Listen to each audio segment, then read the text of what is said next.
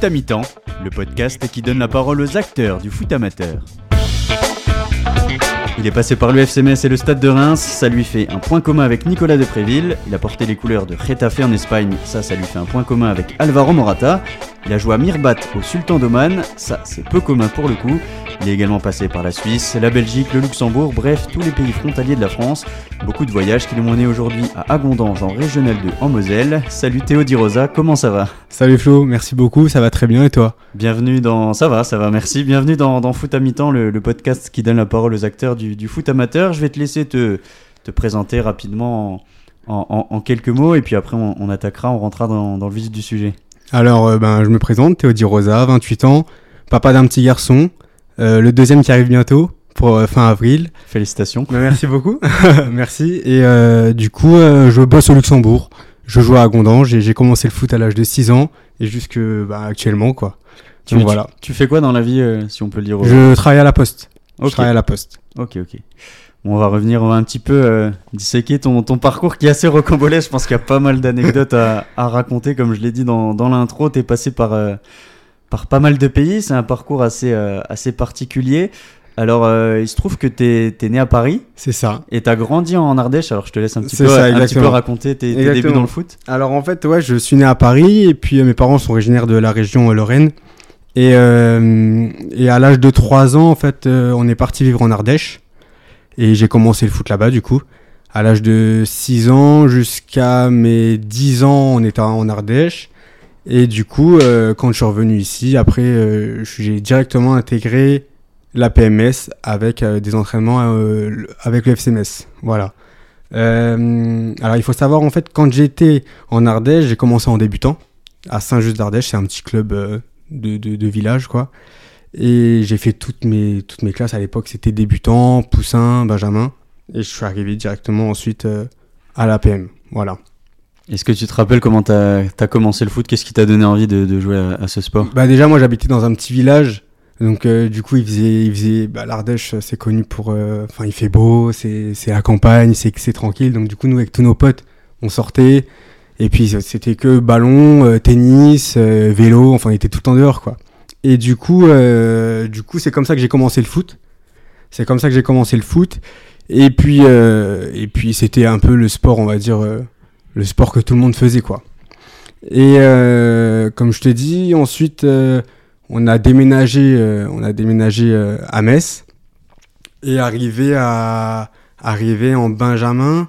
En fait, euh, il fallait que je retrouve que je trouve un club parce qu'on avait déménagé. Et mon père avait téléphoné à l'époque avec euh, Denis Schaeffer. Du FCMS, Du FCMS. directeur du, du centre à C'est l'époque. ça, directeur du centre à l'époque. Et, euh, et pour savoir si je pouvais aller m'entraîner avec eux, parce que j'arrivais en fin de saison Benjamin, il me semble que c'était fin avril, quelque chose comme ça. Et donc du coup, il fallait retrouver un club pour l'année prochaine. Mais moi, je connaissais, je connaissais rien ici dans la région. Et euh, je me suis entraîné de fin avril jusqu'à fin juin avec le FCMS. Et ensuite, ils m'ont conseillé de trouver un club euh, à côté, euh, à côté de Metz, quoi. Voilà. Et de là, j'ai signé à la PMS. Voilà, donc en, à l'époque, c'était moins de 13. Donc je fais, donc je fais moins de 13 première année, moins de 13 deuxième année et moins de 15 à la PM. Et je m'entraînais une fois par semaine avec le FCMS. Voilà. C'était, il me semble, c'était les lundis, les entraînements. euh, euh, il me, po- il- en fait, ils me gardaient la, ils me laissaient la chance de m'entraîner encore une fois par semaine avec eux. Pour, euh, en plus de ça, j'avais intégré du coup la structure, euh, le collège Arsenal. Et, Collège Arsenal, pour ceux qui sont pas de la région, Collège Arsenal, en fait, c'est le collège où, où les joueurs du FCMS vont, vont étudier. C'est ça, tout à fait. En fait, c'est un, c'est un collège de sport-études. Donc, tous les joueurs du FCMS sont là-bas. Et, euh, et j'ai fait, j'ai fait euh, trois ans, trois ans euh, à l'APM. Voilà. De là, je suis parti au stade de Reims. Avant ça, quand même, peut-être. euh, qu'est- Qu'est-ce qui a fait que Metz ne t'a pas, ne t'a pas signé dans leur club? Parce que tu faisais que les entraînements Ouais, en fait, je faisais que les entraînements. Et à la fin, justement, de mon essai, entre guillemets, hein, de, de, quand j'étais en Benjamin, là, ils m'ont clairement fait comprendre que ça aurait été, enfin, ça allait être compliqué pour moi de continuer l'aventure avec eux sur un plan physique, déjà, que techniquement, ça allait. Il n'y avait pas trop de problèmes, mais que physiquement, ça aurait été compliqué.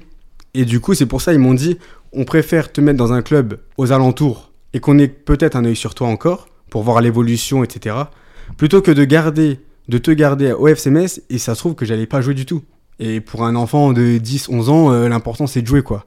Alors c'est sûr que sur le moment, ça fait mal de l'entendre. Mais, euh, mais après, en fin de compte, quand on y repense, euh, c'est- pas bête parce que moi je voulais que jouer au foot quoi. Et puis en plus de ça, l'APM, pour ceux qui connaissent, c'est un club structuré, il y a énormément de licenciés, et puis ça reste un club familial. Et moi peut-être qu'à l'époque là, j'étais pas prêt à rentrer dans, un, dans une structure professionnelle, tu vois.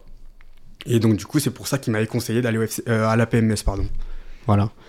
Et, et comment tu te retrouves à, à Reims alors? Il, il te repère comment ça se passe? Alors en fait, du coup, ce qui se passe, euh, donc mon année de 15 ans, première année euh, à, à l'APM, euh, tu sais, il y avait la Coupe nationale à l'époque. Alors je sais pas s'il y a encore, je pense qu'il doit y avoir encore.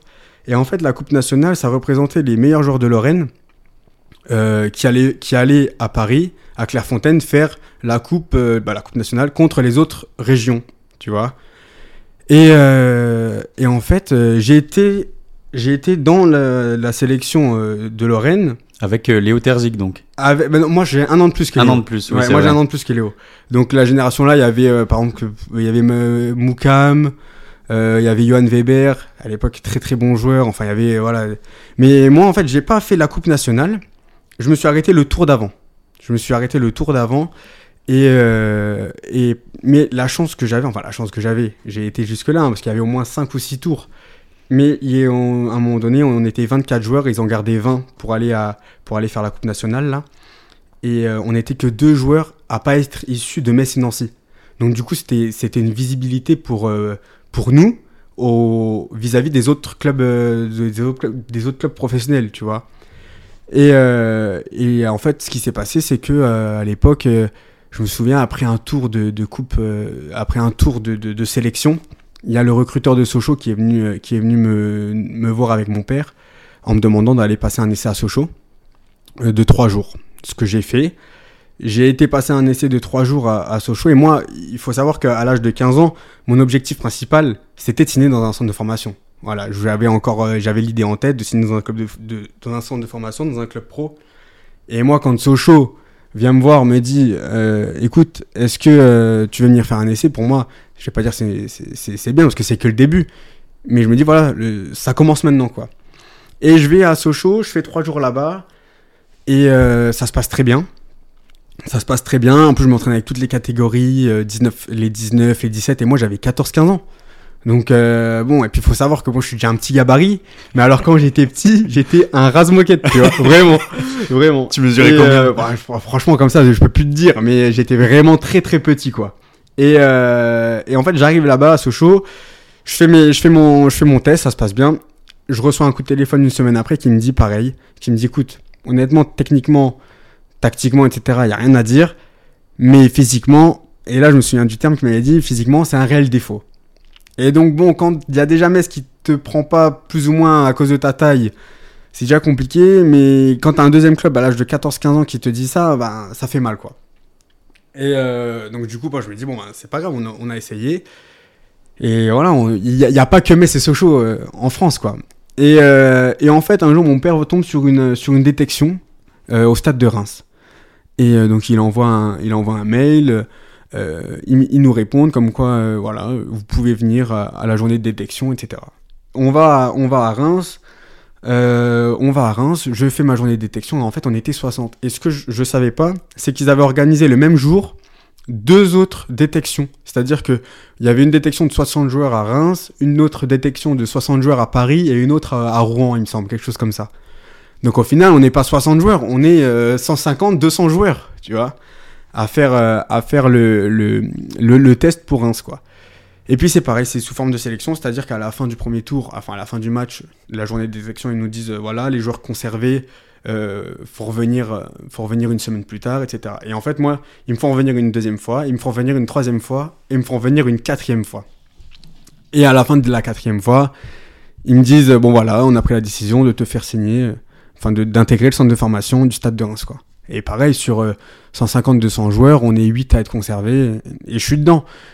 Et donc là, je me dis, bon, bah, c'est une bonne chose, parce que c'est qu'il y a des qualités, et c'est qu'il y a une marge de progression, surtout, parce que moi, je venais du monde amateur, donc, euh, c'est- pas mal, quoi.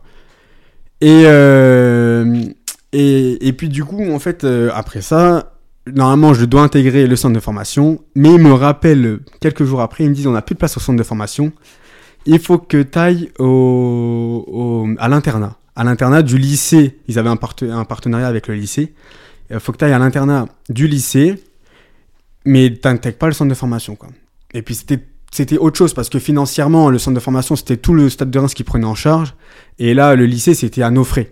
Bon, au final, on a réussi à s'arranger avec le stade de Reims. Euh, ils avaient fait l'effort, etc. Et donc, du coup, c'est comme ça que je me suis retrouvé au stade de Reims euh, la, la, première année, quoi. Voilà. Alors ensuite, euh, donc je fais mon année, je fais mon année au stade de Reims, la première. Donc c'était en 15 ans. Alors j'arrive en 17 ans DH. J'arrive en 17 ans DH parce qu'en fait, il y avait une une comment dire normalement après 15 ans après 15 ans première année à à l'APM, il me semble qu'il y a une autre année de 15 ans deuxième année, enfin je ne sais plus comment ça se passait, mais j'arrive en 17 ans DH en fait avec Reims et euh, et je fais je fais mon année avec ma génération 94. Je fais mon année, ça se passe honnêtement ça se passe pas très bien. J'ai du mal à m'adapter, quitter mes enfin quitter mes ma famille etc. Bon ça ça allait, mais j'arrivais pas tu vois, footballistiquement, euh, j'y étais pas. Euh, je passais à côté de mes entraînements, de quelques matchs, etc. Et puis tout ça, je me disais, bon, ça va se mettre. Il y a un temps d'adaptation, tu vois. Les premiers mois, c'est normal. Mais ensuite, après, ça, ça, va aller, tu vois. Et puis en fin de saison, euh, j'arrive fin de saison, je fais, une saison, on va dire, en dents de tu vois, ça va, ça va pas, etc. Et, normalement, donc j'arrive en fin de saison pour mon rendez-vous de fin d'année. Et là, il y a le comment Il y a le, le, coach qui me dit écoute, c'est simple, on te conserve, mais tu reprends pas. Là, par contre, fallait aller avec les 17 nationaux, donc avec ma génération 94. Il me dit tu reprends pas avec la, génération 94, enfin avec ta génération, tu reprends avec la génération d'en dessous, donc les 95 qui étaient encore en 17 DH. Il me dit voilà, comme ça, tu vas t'adapter tranquillement, enfin te réadapter tranquillement, et ensuite, tu, si ça se passe bien pour toi, tu montes en 17 nationaux. Voilà.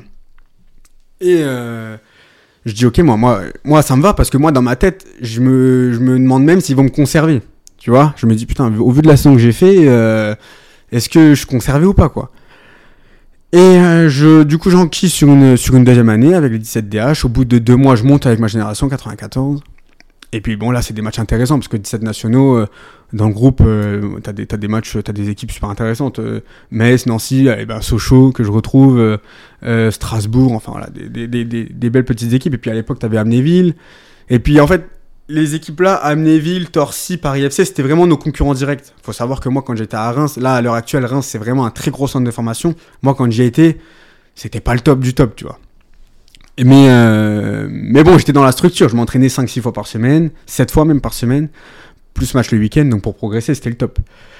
Donc j'arrive en 17 nationaux et en fait, euh, j'avais un problème de dos. Je savais pas ce que j'avais. J'avais mal au dos, en bas du dos, etc. Euh, et puis je continuais à jouer, tu vois. Je, jouais, je jouais. Je, commence à avoir ma, première pointe au dos en octobre. Tu vois, en octobre.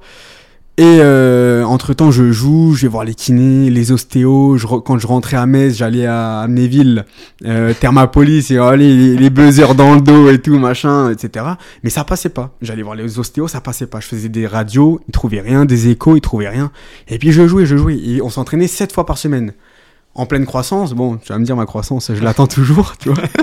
mais euh, non, mais ce que je veux dire, c'est que, tu vois, à un moment donné, euh, quand t'as mal et que tu forces, tu dis ça va, ça va lâcher. C'est qu'il y a un problème. C'est qu'il y a un problème. Et les médecins ne trouvaient pas ce qu'il y avait. Et, euh, et un jour, on joue contre, contre 3, c'était en janvier, mi-janvier, on avait repris le championnat. On joue contre 3 et je tombe sur le dos. Et alors là, à la fin du match, j'essaie de me relever, impossible de me lever. Enfin, je me lève, mais je mets 10 minutes pour me lever, quoi. Et euh, là, les, les, les, coachs, etc., ils commencent vraiment à s'inquiéter. Ils me font passer le lundi en urgence une scintigraphie. Je passe ma scintigraphie et euh, résultat du docteur, euh, double lysismique. Alors moi, on me dit double lysismique. Tu sais pas ce que c'est Je sais pas ce que c'est. tu vois, je me dis, bon, bah c'est bon, allez, deux mois de repos et puis je reviens, quoi.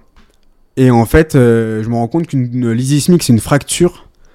Et donc, du moins, j'avais une double fracture de fatigue de la L5. Saison terminée. Donc, on était en janvier corset obligatoire, donc j'ai un corset pendant 4-5 mois. euh, très très compliqué. Quand je te dis, je pouvais même pas m'abaisser. C'était, on était en cours, je faisais tomber mes stylos, je pouvais même pas les ramasser. Mes potes, ils- enfin bref, on rigolait, etc. Mais c'était, c'était, ah, ça a été, ça a été compliqué. Et ça a été le, premier, on va dire, euh, quoi que durant ma carrière, euh, durant euh, tout le long de ma carrière, quoi. Mais et puis surtout que moi, je me dis, c'est sûr que sur le moment, sur le moment, t'es en, t'es blessé, mais faut penser à, la- à après, quoi. Qu'est-ce que je vais faire? Est-ce qu'ils vont me conserver? Est-ce qu'ils vont pas me conserver? Euh, C'est pas facile, tu vois. Et euh, du coup, euh, fin de saison arrive. Pareil, rendez-vous avec les coachs pour savoir si on prolonge ou pas l'aventure au stade de Reims. Et, et j'arrive là et ils me disent, écoute, et moi, enfin, sachant que surtout j'avais fait que deux mois avec ma catégorie. J'avais fait que, enfin, trois mois, j'avais fait que octobre, novembre, décembre avec les 17 nationaux. Avant ça, été avec la génération d'en dessous. Et après ça, été blessé. Et du coup, euh, du coup, je me rends compte que, bah, qu'ils comptent sur moi. Et on continue l'aventure avec le stade de Reims. La chance que j'ai, c'est que la génération du dessus, les 19 nationaux, descendent en 19 DH. Donc ça, c'est entre guillemets la chance que j'ai parce que euh, si j'avais dû jouer directement en 19 nationaux, ça aurait été très très compliqué. Mais là, vu que ça, vu qu'ils descendent de 19 nationaux à 19 DH, le niveau est plus faible, donc du coup, ils peuvent me faire un peu plus confiance, quoi, en revenant de blessure. Et euh, du coup, ben, je continue l'aventure euh, au centre de formation. Je, suis avec ma génération 94 en 19 DH. Là, on fait une, on fait une grosse saison. En même temps, bon, 19 DH pour un, pour un club pro, c'est pas normal. Normalement, un club pro doit être en 19 nationaux, tu vois. Et euh, bon, on finit premier avec je sais pas combien de points d'avance, combien de buts marqués. On avait dû prendre 5 ou 6 buts. Et il faut savoir que le niveau de la Champagne Ardenne est beaucoup plus faible que le niveau de la Lorraine. Donc des fois, on jouait contre des équipes qui étaient quand même en 19 DH. Les derniers, par exemple, je me souviens, la Chapelle Saint-Luc, ça, ça m'avait marqué.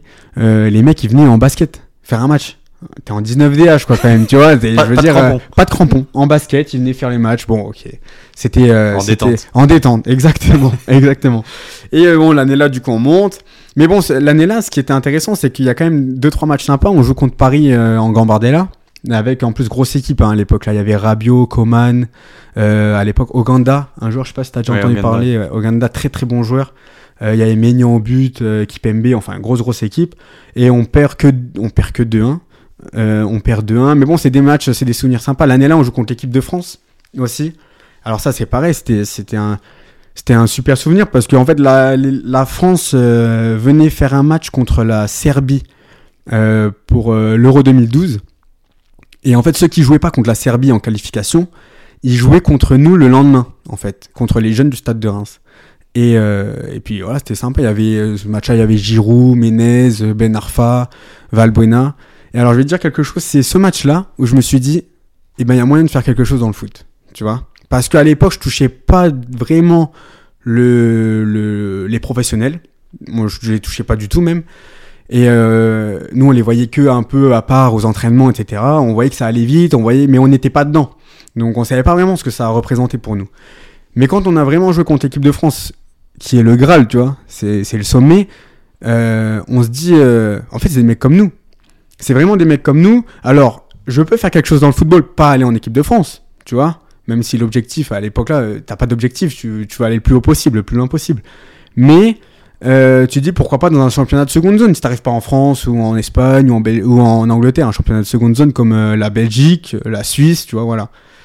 Et c'est vraiment ce, à ce match-là que je me suis dit, euh, il y a moyen de faire quelque chose, quoi. Et pourquoi il s'est passé quoi exactement ce jour-là? T'as Euh, été particulièrement bon? Bah non, enfin, j'avais fait un match, on avait fait, on avait fait euh, deux fois 30 minutes, mais en fait, tu te rends compte que les mecs, c'est vraiment des mecs comme nous. Valbuena, euh, en plus, c'est petit gabarit, euh, comme moi, euh, c'est très très fort, hein, très très fort, hein. Mais c'est, il fait pas de la magie, quoi. Tu vois, il fait pas de la magie. Euh, si, il y en a un qui fait de la, magie- de la magie, c'est Ben Arfa, mais... euh, Il vous a mis le feu ou pas? Ouais, Ben Arfa très très très fort. Honnêtement, euh, très costaud. Mais euh, je veux dire, un mec comme Giroud, par exemple, euh, c'est moi je me souviens d'une action de Giroud, long ballon déjà co- contre nous, long ballon, il se pose pas de, que- il se pose pas de questions, c'est un attaquant, tu vois. Il 30 mètres, il envoie une volée, voilà, c'est un vrai attaquant, tu vois.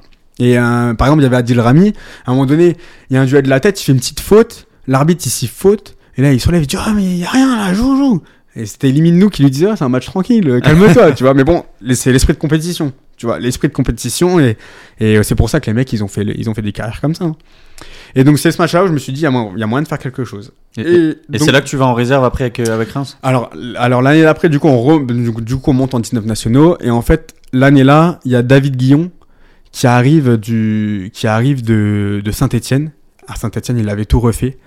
Euh, les- le, au centre de formation, il avait un peu tout ré- réorganisé. Et nous, à Reims, il y avait vraiment besoin de ça. Une personne comme ça qui arrive et qui a besoin de tout refaire parce que c'était un peu désorienté, quoi.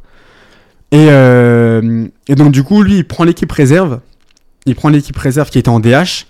Et là, pareil, écart énorme. La première était en Ligue 1, la réserve était en DH. T'as 5 ou 6 divisions d'écart, 6 divisions d'écart. C'est compliqué, quoi. Va dire à un pro euh, euh, qui joue pas en Ligue 1 d'aller jouer en DH. Bon, c'est pas facile, mais bon. Et donc, du coup, l'année-là, euh, donc moi, c'est 19 nationaux et réserve. Donc, je commence en 19 nationaux et en janvier, il y avait, quasiment la plupart des 94 qui étaient en réserve. Je monte en réserve aussi. Et puis, je finis la, saison avec eux. Et en fait, en fin d'année, pareil, tu repasses euh, au rendez-vous avec les coachs. Et moi, je me souviens très bien. Euh, J'arrive à mon rendez-vous euh, avec les coachs. Donc, à l'époque, Franck Chalençon, qui maintenant est coach de la N2 à Reims, et David Guillon. Et ils me sortent mes stats sur une feuille comme ça. Et puis, j'avais plus de, de 2000, 2500 minutes jouées. Et euh, j'avais 3 buts, 3 passes décisives sur un an. Et ils me regardent et ils me disent, mais tu vas aller où comme ça? Et c'est vrai. C'est dur hein, quand même à entendre. c'est dur à entendre, mais c'est la réalité. À un moment donné, le foot, ça fait pas de cadeaux. Et euh, il m'avait déjà fait quelques petits cadeaux, enfin pas des cadeaux, mais bon, en gros, il m'avait dit, il m'avait fait comprendre les années auparavant, t'as pas énormément prouvé, mais bon, t'y es, euh, voilà. Et là, l'année-là, euh, et pourtant, j'étais capitaine en 19 nationaux. Et puis en réserve, euh, en réserve, euh, je faisais des rentrées, quoi. Et euh, ils me sortent ma, mes stats là, et je dis, ouais, c'est vrai, clairement. Où est-ce que tu veux que j'aille avec des stats comme ça? Et il me dit, en fait, c'est simple. Le coach G-Pro à l'époque, c'était Hubert Fournier. Hubert Fournier qui, je vais le dire clairement, il s'en foutait royalement de jeunes. Il faisait confiance à son maillot. Les jeunes, même des très bons jeunes, ils faisaient pas confiance, quoi. Pourtant, il y avait, on avait quelques, il y a des, il y a des amis à moi qui sont en Ligue 1 actuellement et qui, pour moi, avaient le niveau de, de, de, de jouer en, de jouer déjà à l'époque là, quoi. T'as joué, t'as joué avec qui là par exemple par- Bah là, par exemple, il y a Greg John Kay qui est à Clermont. Il y a Rémi Houdin qui est un très bon pote à moi qui est à, à Lecce. Il était à, il était à, à Bordeaux. Euh, Jordi Sibacheux. Là maintenant, il est à, à l'Union Berlin en Bundesliga. Oudin qui, est- qui vient de Moselle d'ailleurs. Ouais, Houdin qui vient de Moselle. Euh, puis après, il y, en a, y en avait. euh, Et puis même à l'époque, il y avait aussi des, potes comme Samy, Samy Arroat, Jean-Bastien. Je sais pas s'ils vont écouter le podcast, mais, euh, je veux dire, euh, c'est des mecs qui avaient fait des matchs de Coupe de France et qui auraient pu faire quelque chose aussi si on leur avait fait un peu plus confiance, tu vois. Mais, euh, bon, ça n'a pas, pas été le cas, et bon, voilà. Et donc, du coup, en fait, toute ma génération là, 94, à la fin des rendez-vous, tout le monde pas conservé. Et moi, j'arrive à mon rendez-vous, on me sort mes stats, je me dis, bon, bah, je suis pas conservé, quoi. Et au final, à la fin du rendez-vous, et à la fin du rendez-vous, il me dit, euh, écoute, on sait pas ce qu'on fait de toi. Ça fait 4 ans que t'es à Reims, euh, on te, la fin de saison, c'est dans un mois, on te donne la réponse dans un mois. Mais sinon, à part ça, tous les autres 94, pas conservés.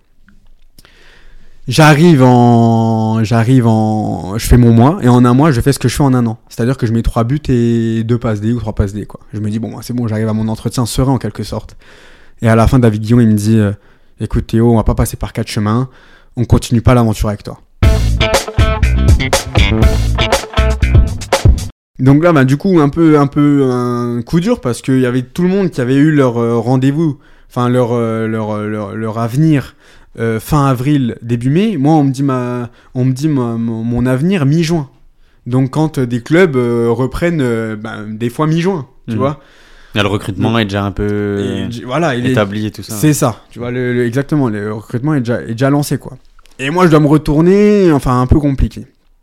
Et donc, euh, j'a- j'annonce à mes parents, et je dis, ouais, bah, de toute façon, moi, je reviens en Lorraine, je reviens sur Metz, et euh, je vais au Luxembourg.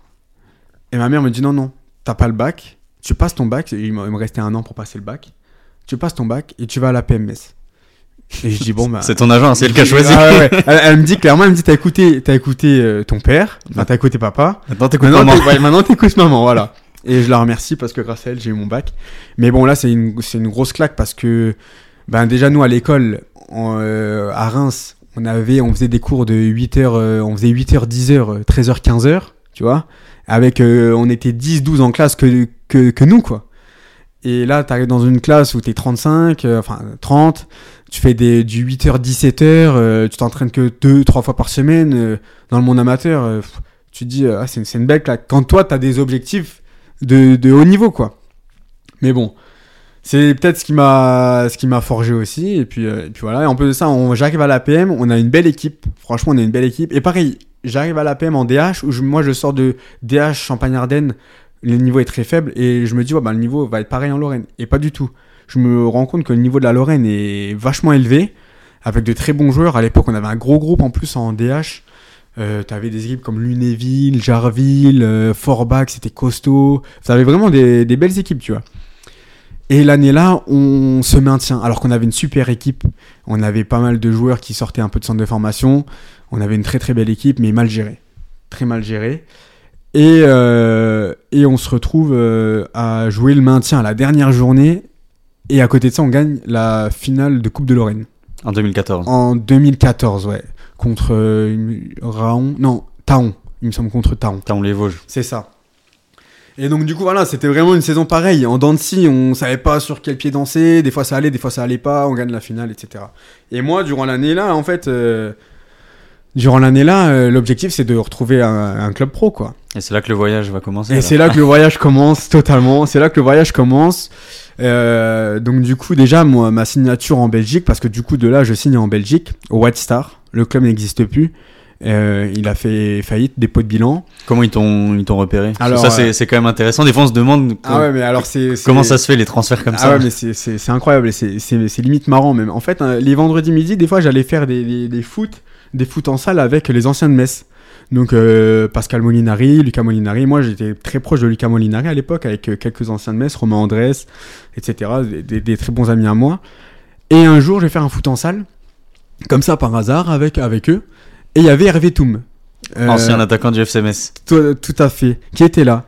Et euh, Hervé Tom, il dit à Lucas, parce que Lucas, il avait quelques contacts dans le football, et il dit Pourquoi tu l'envoies pas dans un, dans, un, dans un club, le, le jeune là? Au moins en essai, tu vois Il a du football, j'en suis sûr que ça, peut passer. Et euh, Lucas me dit bah, Justement, j'ai prévu un essai mardi, il devait pas y aller, et au final, il y va, en fait. Et c'était dans un club en Belgique, c'était White Star. Donc j'arrive là-bas, on part à 5, 5 joueurs de Metz.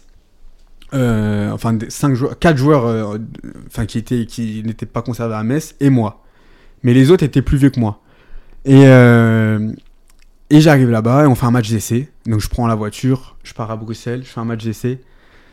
Quand, Flo, quand je te dis que je suis nul, et je suis mauvais, mais vraiment, je me dis, allez, c'est bon, allez, on va arrêter, on va se mettre euh, dans les études maintenant, parce que c'est pas possible, quoi. En fait, c'était le jour où il fallait pas être, euh, être mauvais. c'était le jour où il fallait pas être mauvais. J'arrive au match. En fait, c'est pas que je suis mauvais. C'est-à-dire que je fais des choses, je fais des choses très mauvaises, mais je fais du très bon. Voilà, en fait, par exemple, des fois, je- j'allais, je pouvais faire des choses. euh, voilà, je fais une chose très très bonne et mes 5 ballons d'après, je perds 5 ballons sur 5 passes à 5 mètres, quoi. Et je me dis, mais qu'est-ce que je suis en train de faire? Et à la fin du match, le président vient me voir et me dit, euh, écoute, c'est simple, on veut revoir qu'un joueur, c'est toi. Et moi, je me dis, mais attends, je dis, vous avez bien vu ce que j'ai fait quand même. T'as euh, pas regardé le match ouais, t'as peut-être pas regardé le match. Il me dit non. Et enfin, je lui dis pas ça. Je lui dis ah bon, moi je suis surpris. Je dis ah ouais, vous, vous voulez me revoir? Il me dit ouais, on veut te revoir. Semaine prochaine pour trois jours. Et alors là, quand il me dit ça, je me dis si en étant pas bon, il veut me revoir. Si je sais, si je fais ce que je sais faire, même en étant peut-être un ton en dessous, euh, ben je vais signer quelque chose quoi. Et je, fais mes trois jours. Je fais trois jours euh, corrects. Et puis ce qui est bien, c'est que sur trois jours, t'as le temps de montrer. C'est pas un match avec euh, 22 joueurs à laisser où tu dois te montrer, tu donnes la balle à un mec qui veut faire tout le terrain parce qu'il doit se montrer. Là, t'as trois jours. En plus de ça, les trois jours, j'ai été avec, euh, avec des joueurs du, club, euh, enfin avec leur équipe, quoi. Donc j'ai le temps de montrer, quoi. Et, euh, et à la fin des trois jours-là, ils me disent voilà, écoute, on te propose un contrat pro d'un an. Et euh, donc je me, je me dis, bah, top. Premier Euh, contrat pro. Premier contrat pro. Euh, donc, euh, C'est quel, niveau C'est deuxième division. À l'époque, euh, c'était D1, D2, D3. Après, ça descendait, je sais plus, P1, P2 ou des choses comme ça, je sais plus. Maintenant, c'est restructuré la, la Belgique parce qu'il y a eu tellement de problèmes en Belgique. Je vais te raconter un peu, mais c'était. Et en gros, euh, maintenant, c'est D1A, D1B, euh, D1 amateur, D2 amateur, etc. Donc moi, c'était vraiment l'ancienne D2 avec, euh, il y avait, euh, on était 18 clubs. Et en fait, c'est pour ça que c'était n'importe quoi parce que, non, on avait 16 clubs. Euh, T'allais jouer des fois, par exemple, des Louvains, des Saint-Tron, tu jouais devant, euh, devant 6, 7, 8, 9 000 spectateurs. Et le- le- le- la semaine d'après, t'allais jouer à, à Woluwe Zaventem, tu jouais devant 300 spectateurs, tu vois. T'avais un fossé, c'était c'était incroyable. Et c'est pour ça qu'ils ont, euh, qu'ils ont dissous tout ça et qu'ils ont... re- En fait, la, D, la D1B, elle a que 8 équipes. Mais au moins, c'est 8 équipes qui tiennent la route, quoi. Voilà. Et donc j'arrive là-bas, et moi, il faut savoir que quand je fais mon essai, je suis encore à l'APM. Parce que je fais mon essai, euh, que je te dise pas de bêtises, ça devait être mai. Et nous, on était encore en train de jouer. Il fallait encore se maintenir avec l'APM. Il fallait que je passe mon bac. Euh, fallait que fallait gagner la coupe de Lorraine enfin voilà j'avais quand même des, choses à faire aussi avec l'APM donc je signe mon contrat en Belgique et entre temps je reviens je finis ma saison à l'APM et une fois que je finis tout ça je repasse mon bac et je reprends le je reprends en préparation avec euh, avec le White Star euh, donc j'arrive là-bas. Là-bas je vais reprendre avec la réserve. Mais pareil, pareil, c'est, c'est quand j'arrive là-bas, je devais récupérer mon appartement à Bruxelles. Euh, j'arrive à j'arrive à Bruxelles. J'arrive à Bruxelles euh, je tombe en panne de voiture. J'attends trois heures pour récupérer les clés de mon appartement. Tu vois ça commençait bien déjà tu vois. Je tombe en, après plus de batterie de téléphone. J'étais dans Bruxelles je savais pas où j'allais. Enfin c'était j'arrive à mon appartement pas d'électricité premier jour à Bruxelles je me dis mais qu'est-ce que je fais là un indien dans la ville ah ouais, totalement ah totalement totalement et puis au final, le soir même, je devais reprendre avec la réserve le lendemain. Le soir même, le coach m'appelle parce qu'en fait, il faut savoir que le président du club, c'était aussi notre coach. Voilà, c'était aussi notre coach et il faisait un peu tout, la pluie le beau temps. Et donc du, et donc, du coup, euh, il, faisait un peu, il faisait un peu tout quoi. Et, euh, et donc il m'appelle, il me dit écoute, demain tu nous rejoins en stage. Ils étaient aux Pays-Bas. L'équipe première. L'équipe première était aux Pays-Bas. Et là, je me dis bon, allez, c'est parti. Les choses sérieuses vont commencer et je vais montrer ce que je sais faire quoi. Et euh, j'arrive en stage et puis euh, je fais un très très bon stage. Et en fait, le truc, c'est que j'arrive sur la pointe des pieds, mais en même temps, j'ai tout approuvé. Tu vois? Donc, euh, du coup, j'ai peur de rien et puis j'y vais, quoi. Tu me donnes la balle et je te montre ce que je sais faire. Et puis, si ça te plaît, c'est bien. Si ça te plaît pas, bah tant pis. Mais au moins, voilà, j'aurais, montré. Donc, sans pression, je fais mon truc. Et je fais une grosse, enfin, je fais une grosse, grosse prépa. Et fin de semaine, on joue contre CSK Sofia. Faut savoir que deux semaines avant, je jouais contre Taon. Et deux semaines après, je joue contre CSK Sofia en match euh, de prépa, quoi. Je rentre 5 minutes, mais je me dis, putain, c'est quand même le foot, ça va vite. En plus, on les, on, les bat, on gagne 2-1. Et à la fin, tu signes des autographes, tu prends des photos, etc. Tu te dis, mais attends, il y a, deux semaines, j'étais en train de. En fait, après, quand tu y es, tu réalises pas. Enfin, t'es es dans le truc, quoi. T'es dans le feu de l'action, donc tu te dis pas, ouais, je prends des photos, etc. Mais c'est quand tu rentres, tu te dis, bon, allez, c'est ça commence, quoi. Et faut le train, t'es dans, es dans le train, il faut y rester. Parce que c'est dur de monter dans le train. Mais c'est très très facile d'y descendre, tu vois. Et, euh, et donc du coup, euh, je fais ma prépa, ça se passe super bien. Je sens qu'on me fait confiance au début de saison. Et puis euh, j'arrive en j'arrive en à peu près mi prépa. On nous dit voilà on va faire un match un match amical contre Galatasaray. Alors j'ai comment ça se fait? En fait Galatasaray ils étaient en stage de préparation aux Pays-Bas aussi et ils faisaient une ils voulaient faire un match amical contre Anderlecht pour préparer leur match de super, euh, super coupe contre Fenerbahce le, la semaine d'après. Mais Anderlecht, eux, leur championnat, ils avaient déjà commencé. Et du coup, ils ont fait un match amical contre nous. Et là, c'est voilà, c'est pareil, c'est que tu joues contre, tu joues devant, devant 20 000 spectateurs, 20 000 Turcs. En amical. En amical, ah ouais, mais les Turcs, et puis Galatasaray, c'est la ferveur, tu vois, c'est le club phare entre guillemets. Euh, Galatasaray, Fenerbahce, Besiktas, c'est les clubs phares de, de, de, de Turquie. Et en, plus, en, Belgique, il y a énormément de Turcs, donc ils, ils, enfin, ils sont arrivés là, et voilà, c'est la folie en termes d'ambiance, c'était incroyable, quoi. Il y, avait qui en face? Il y avait, des, il y avait des euh, mecs que tu. Ouais, bah il y a des joueurs que, ouais, forcément, il y avait Wesley Schneider. Ah oui, c'était à cette époque-là. Ouais, à l'époque-là, ouais. Et puis en plus de ça, alors pour la petite anecdote, je rentre en même temps que Wesley Schneider en plus. Alors euh, c'est sympa parce que bah il y avait Felipe Melo et Mouslera au but. À l'époque il y avait Amrabat en pointe euh, Nordin Amrabat, le frère, de, le frère de Sofiane. Euh, T'avais euh, Felipe Melo, un, un, malade. Qui a joué à la Juve. Ah, lui, il est taré. Ah ouais, vraiment, vraiment un malade. Vraiment, j'ai jamais vu ça. Et en plus de ça, nous, j'avais un pote à moi, un 6 qui jouait avec moi White Star. Lui aussi, il était un peu, un peu fou. Et euh, on le surnommait Nine Golan. Donc pour te dire un peu, c'était un peu un, malade. Et pareil, il lui mettait des coups et tout. Et Felipe Melo, il, il pétait les plombs et tout. Je me suis dit, mais il va se faire taper. bon, c'était, c'était, c'était cool. Et au final, on perd 1-0. On perd un 0 et moi je rentre en même temps que Schneider, je rentre à la 70e, 65e en même temps que Schneider. Et là c'est quelque chose. Et là bah, par contre là c'est le haut niveau là. Là faut être concentré, ça va très très vite. C'est tactique. Ben pour te dire à un moment donné, euh, euh moi j'oubliais un peu mon, je vois en fait gelon à l'opposé. Enfin je vois euh, Felipe Melo il a la balle et il met un gelon à l'opposé et qu'en fait quand quand il arme, je me dis oh non ne me dis pas qu'il y a mon latéral dans mon dos qui est à 30 mètres de moi et, et qui va centrer tu vois. Il fait le gelon, je me retourne, mon latéral, il est, euh, bah, il est à hauteur des milieux, prêt à centrer. Et moi, je suis à 30 mètres de lui. Et puis à ce niveau-là, ça, techniquement, c'est c'est trop fort. Donc du coup, c'est gelon euh, millimétré, contrôle euh, parfait, centre parfait, quoi. Il centre. But. Euh, heureusement, Amrabat, il rate la balle. Mais je me dis, s'il marque là, c'est fini pour moi. Et, euh, et puis du coup, bon, après, au final, ça, au final, au final, ça a été. Et puis on continue la prépa. Et puis premier match, premier match, il faut savoir en fait qu'au White Star, on avait un contingent de 40 joueurs. On avait un, un noyau de 40 joueurs. Allez, tr- allez, peut-être pas 40, j'exagère, mais 35 joueurs. Puis il y avait des beaux, il y avait des, des, bons petits noms hein, avec nous, hein, qui sont devenus des potes à moi. Euh, Wilfried Dalmat, qui est devenu un, un très bon pote à moi. Euh, Habib Belaïd, qui avait fait la Coupe du Monde. Des Basile de Carvalho, qui avait été meilleur buteur de Ligue 2. Il y avait, euh, enfin, il y avait des, des bons joueurs qui, en fait, c'est un peu la Belgique. Je vais pas dire que c'est la poubelle de la France, mais les joueurs qui arrivent pas vraiment à percer en France, qui sont en Ligue 2, ils peuvent très bien jouer en, en D1 belge. Et euh, du coup, euh, du coup, je me suis dit, euh, et en fait, je me retrouve dans un championnat avec beaucoup de qualité. Et je pensais pas, tu vois. Et donc je fais ma prépa, ça se passe bien. Et puis, premier match du championnat, je suis dans le groupe. Je suis dans le groupe, je rentre à la 25e. Et surtout que moi, personne m'attend à être là, quoi. Parce que moi, en soi, ils, ils savent pas que j'ai fait 4 ans au stade de Reims et que j'ai été formé quand même quelque part. Eux, ils voient, ils voient la dernière année que je viens de que je viens de, de, l'APM, quoi. Donc ils se disent, je viens du monde amateur. Alors que bon, en soi, j'ai quand même, je sors quand même euh, d'une formation euh, sérieuse. euh, et, mais bon, eux, ils s'en foutent. Et puis, et puis je commence à faire mes, mes, mes premières entrées, ça se passe bien, mon adaptation se passe très très bien. Ça par contre, j'ai toujours une faculté à m'adapter assez rapidement. Et, et à un moment donné, je fais 5-6 entrées. Jamais j'ai commencé. Et un jour, euh, je rentre en jeu à la, à la 75e. On perd 3-1. Et euh, sur mon premier ballon, je fais une passe décisive. Euh, Donc euh, 3-2. Et penalty 94e minute. Et là, je me dis, moi, je m'en fous, je prends la balle. Je me dis, de toute façon, j'ai rien à perdre.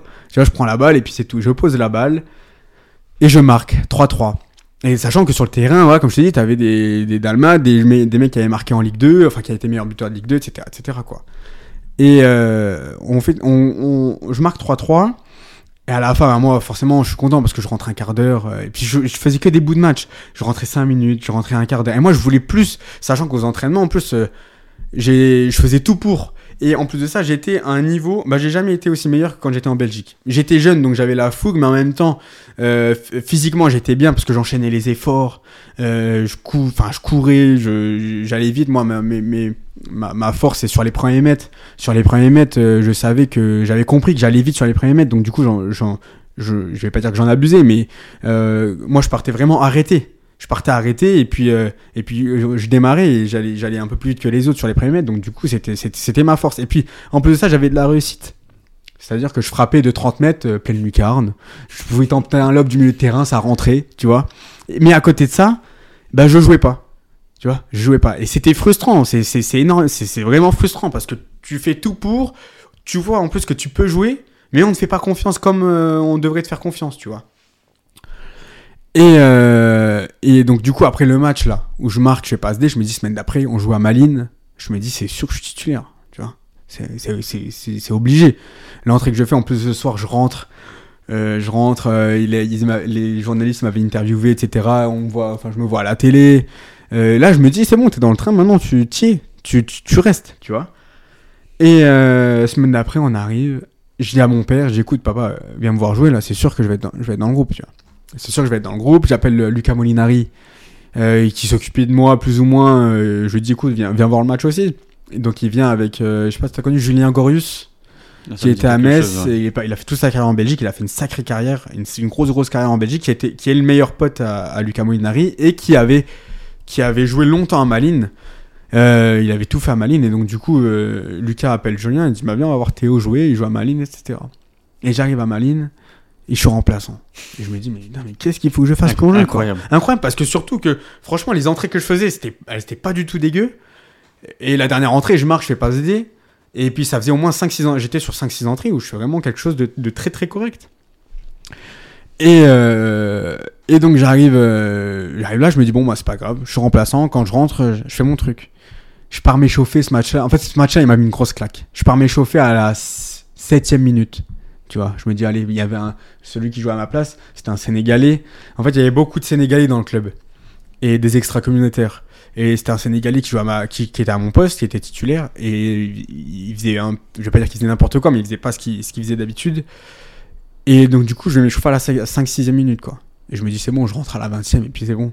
Je suis rentré ce match-là à la 87e minute. Je pense que j'ai plus couru que certains joueurs sur le terrain, tellement je me suis échauffé. Je me suis échauffé pendant 80 minutes, tu vois. Et ce match-là, il m'a mis une grosse claque parce que je m'attendais pas à ça, tu vois. Et puis surtout que quand t'as 19-20 ans, que toi tu veux prouver, que tu fais tout pour prouver, et que t'as pas, on va dire, cette euh, récompense, euh, ben, c'est sûr que tu continues à travailler, mais tu perds confiance en, tu perds confiance en toi. Tu vois, tu te dis putain, mais qu'est-ce qu'il faut que je fasse de plus, quoi? Et puis, euh, et puis je rentre à la 87e. En plus, au moment où je rentre, on perd 1-0 et je tire sur le poteau. Je tire sur le poteau, euh, on perd 1-0, bon voilà. Et je rentre le soir et puis je continue à travailler. Je me dis, bon écoute, ah, c'est pas grave, ça va payer un moment, un moment ou un autre. Il veut peut-être te préserver, tu, te poses mille questions, tu te dis, bon, qu'est-ce qui se passe? Et euh, du coup, je continue ma progression et puis en fait, je sentais que plus le temps passait, moins il me faisait confiance. C'est-à-dire que il me prenait dans le groupe, mais je rentrais plus. Puis il me prenait plus dans le groupe, puis j'allais jouer en réserve.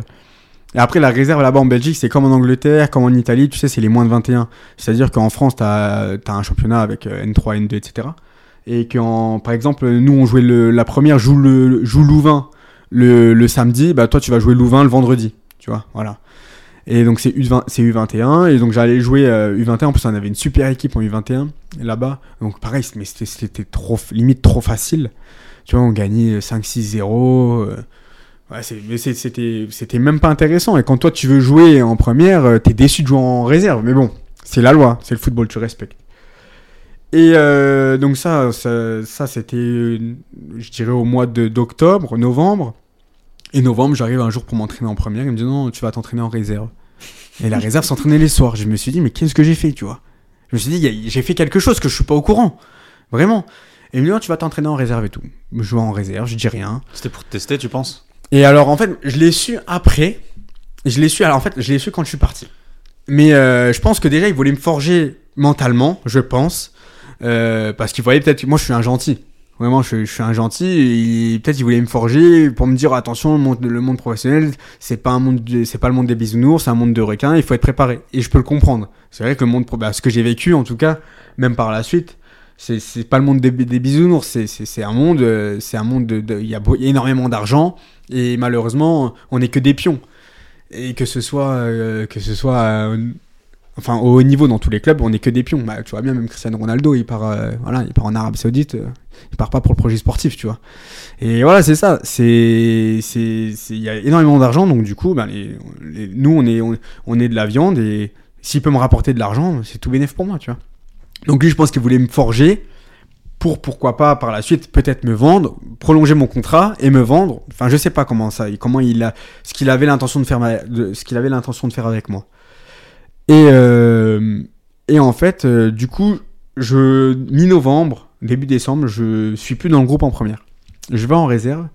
Et j'arrive en réserve et je, je vais jusqu'aux vacances. Et aux vacances, moi je m'attends à reprendre avec la réserve. Et il m'appelle et il me dit Tu vas en stage, tu viens avec nous en stage en Turquie.